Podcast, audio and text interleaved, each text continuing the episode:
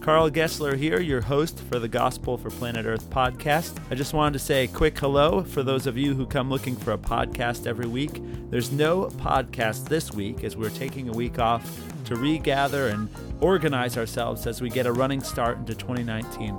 We have an amazing podcast coming next week, and all through the month of January, we are focusing on the topic of evangelism.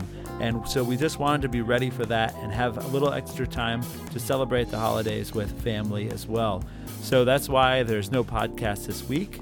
However, there are still blogs for you to read this week. And if you don't get the blog, I encourage you to go to thegospelforplanetearth.com and you can click on the button that says free music download. When you do that, you'll automatically be subscribed to receive the blog once a week, as well as to get a free music download of my own original music.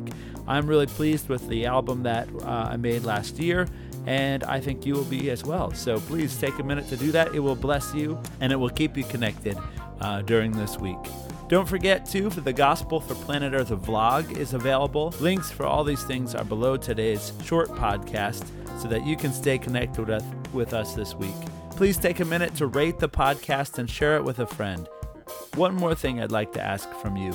Would you consider posting your favorite podcast from this past year and then tagging the Gospel for Planet Earth page in it so that we can see which podcasts were your favorite this year?